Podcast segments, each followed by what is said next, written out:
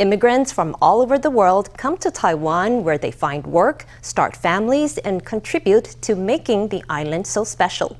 In today's installment of an immigrant story, we meet Madhu Cherukuri, an Indian man who founded a biotech company in Taiwan. The company's specialty is developing drugs to treat diseases that affect the eye's retina.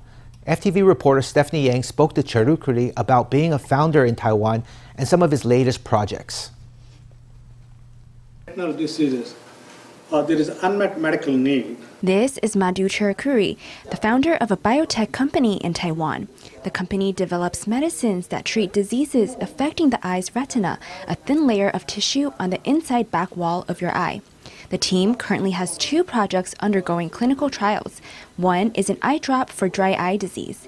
Small molecule in-licensed from, from Allergan for treating dry eye disease is also quite exci- exciting molecule. Uh, we are conducting clinical trials for testing safety and efficacy of this molecule in dry eye patients uh, for treating over a three month period. We're expecting the key clinical readouts this year, December. The anti-integrin portion is the one we licensed from NCKU, and the whole molecule was designed by us. Another project involves developing a drug to treat retinal diseases such as diabetic macular edema and neovascular age related macular degeneration. Biologics, it's a protein program, a single molecule with two targets, anti VEGF and anti integrin. The integrin portion of the molecule was licensed from NCKU in 2015. This molecule was designed to treat unmet medical needs in retinal diseases such as diabetic macular edema and age related macular degeneration. This molecule is expected to improve the vision in retinal patients and prolong the effect and stop the disease progression. Currently, this project is in clinical trials testing the safety and efficacy of this drug. We're expecting the clinical trials uh, end of first quarter 2023. Cherukuri was born and raised in India. After receiving his PhD, he went to the University of Kansas Medical Center in the U.S. to complete his postdoctoral training in pharmacology and toxicology. After this, he joined the pharmaceutical industry. He then spent over 30 years developing new drugs for ophthalmology and central nervous system diseases at global companies he first came to Taiwan in 2014, where he served as a director at a pharmaceutical company. He then founded his current biopharmaceutical company, where he currently serves as a CEO. He leads a research and development team to develop medicines to treat retinal diseases such as age related macular degeneration, dry eye, and diabetic macular edema. Uh, I came uh, to Taiwan in 2014, and uh, at that time, I was kind of concerned about uh, Taiwan, the language barrier, and uh, fortunately, many Taiwanese speak English. It was not the case. Afterwards, uh, it was quite uh, exciting to work with our scientists here, and I'm very happy to develop the medicines what we have today. I'm quite uh, excited about the new drug development. Taiwan has excellent pool of scientists and uh, ecosystem and strong government support to encourage new innovations. I felt I can take the advantage of Taiwan ecosystem and create new drug development company in Taiwan and achieve the goal Cherukuri says he hopes to continue to work with his team in Taiwan to develop new drugs to help treat more patients around the world. FTV reporter Stephanie Yang, Yang Bozhe, and Li Yihan in Taipei. With election day just around the corner, health experts are weighing in on how to prepare to vote amid COVID.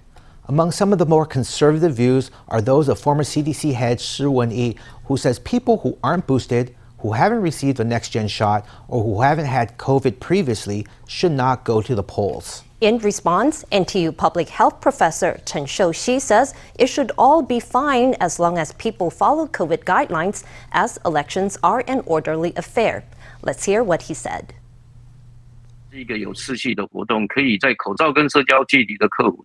Voting is an orderly affair. You can wear a face mask and maintain a social distance with others. That's become the norm already. So you can just go vote as you would normally. That day will be the time for everyone to put on a display of civility. Wear a mask and maintain a social distance. Try not to linger at the polling station after you cast your vote. Look at the electoral materials first and make up your mind about who you want to vote for. Then, at the polls, cast your vote neat and tidily and be off fast. Several doctors advise voters to not stay at polling stations for longer than necessary. They also remind the general public to follow COVID rules. They add that people in high risk groups should pay special attention to their health. An analyst says that TSMC's planned expansion in the U.S. will not be detrimental for the firm's plans in the southern Taiwan Science Park. On Monday, the founder of the chip making giant stated that the firm's planned fab in the U.S. state of Arizona will eventually produce 3 nanometer chips. That's the same advanced process as planned for Taiwan, which has given rise to speculation that the firm could reduce the scope of its Taiwan plans. The analyst says that there's no need to worry and that by the time the Arizona plant is capable of producing 3 nanometer chips, the fab in Taiwan will have already moved on to more advanced processes like 2 nanometer chips or even chips under 2 nanometers. TSMC is expanding in the US state of Arizona with a plant to produce 5 nanometer chips. The firm's founder has confirmed that the second stage for the plant will be to make 3 nanometer chips. 五纳米是 Phase One，三纳米是 Phase Two。The company itself has not made any comment on the matter. Reports say that if the firm does move production to Arizona, that could bring changes to the firm's plans in the southern Taiwan Science Park, which was expected to become a production base for 3 nanometer chips. Production capacity for about 20,000 chips could potentially be transferred to the US, making the Taiwan plant smaller. That could have a knock-off effect on real estate due to the transfer of workers to the US. TSMC has not rejected or confirmed the reports. An analyst says there is no need to worry. By the time the plant in Arizona starts mass producing 5 nanometer chips, Taiwan will already be producing 2 nanometer chips. So by the time the Arizona plant produces 3 nanometer chips, I think Taiwan will already have entered 2 nanometer chip production, or even chips under 2 nanometers. The expert says that although TSMC is subject to much geopolitical pressure, its R&D as well as its upstream and downstream supply chains are all in Taiwan. With production costs being much lower in Taiwan than in the US, it's unlikely to abandon Taiwan. Over on the stock market, investors are optimistic about the chipmaker. TSMC shares on Tuesday continued rallying to close up 9 NT at 491 NT. According to predictions from Zhanghua Bank, housing prices could drop in the fourth quarter of the year after a peak in the third quarter. The drop comes amid high inflation and rising interest rates, as well as government crackdowns on housing speculation. That and concerns about a recession in 2023 have shrunk the number of housing transactions. From January to October this year, just over 200,000 housing units were sold in the six special municipalities. That's a drop of 4.4% from the same period in 2021. With buyers holding off on making a purchase, prices are trending down. According to a real estate analyst, oversupply could prompt construction companies to lower their prices in order to sell, which could sink prices even lower next year. Biologists are celebrating the spread of blackface spoonbills in the wetland of Tainan. A new national greenway in the Highway Road area of central Tainan City is attracting spoonbills. Conservationists say the fish farms on both sides of the greenway draw the birds. Now, for the first time, a flock of about 30 spoonbills has been recorded hunting for food in the area in a sign of growing ecological health for the city. More than 30 blackface spoonbills are hunting on the wetlands. A scene like this once appeared only at nearby Chigu wetlands. but now these images have been caught in Tainan City's central Annan district by Taijiang River Basin volunteer Hu Jinwei. Here at the fish farm by Highway Road, there's an abundance of wildlife. You see egrets and ducks, and now even black-faced spoonbills. Flocks of spoonbills were once confined to the Chigu area. Now they're also gracing the Mountains to Sea National Greenway. I'm so happy that animals, plants, and humans can coexist in the city. It's rare to be able to see so much wildlife. Black-faced spoonbills, ducks, and lots of waterfowl all fly over here, and you can see all of them. This area is a historic site, one of the first centers of urbanization at the Taijiang wetlands. Over 200 years, the geography here has gone through big changes. Now, fish ponds on both sides of the Greenway are potential habitats for the black-faced spoonbill. The bird comes to Taiwan to overwinter. In recent years, its numbers have grown. A survey from Taijiang National Park, carried out in November, found 4,119 spoonbills across Greater Tainan, Jiayi, and Kaohsiung, a new record. This time we found almost 2,000 spoonbills in the Tainan area. On the Jiayi coast, we found 1,847. That's almost twice as many birds as they found last year. The new greenway at Highway Road has preserved the fish pond and wetlands on both sides, giving spoonbills ample space to make their homes and allowing the public to get closer to the birds. Conservation groups are optimistic, and local people have a greater connection to nature on their doorstep. Train services along the East Coast could resume in full before the end of the year as repairs are progressing faster than anticipated. Work on heavily damaged areas between Yuli and Fuli are nearly wrapped up and passenger services are scheduled to resume on December 30th. And that's 20 days ahead of schedule. But for a while after reopening, speeds will be capped at 60 kilometers per hour.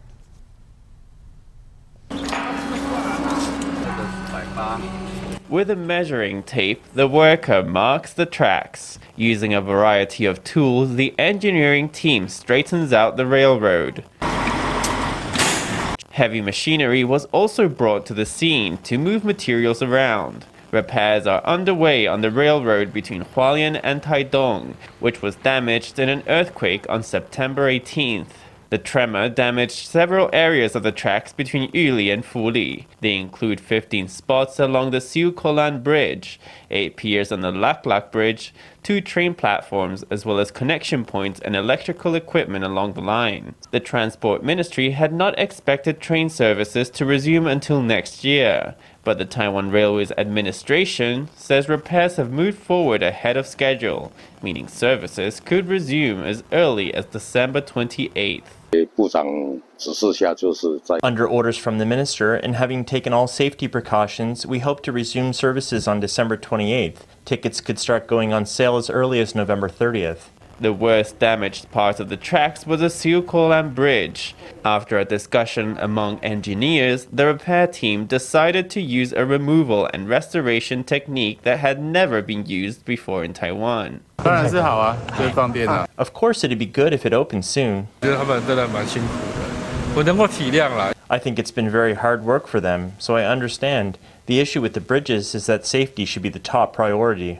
因为东部的交通非常的不便， Transport on the East Coast is quite tricky. The railway is an important transport link here. The tourism sector in Hualien and Taidong depends on it. I hope they can resume services soon. The repairs were done in accordance with seismic preparation guidelines. Speeds will be capped at 60 kilometers per hour for a period after opening. Still, that's good news for residents in the area who will finally be able to take the train after more than three months.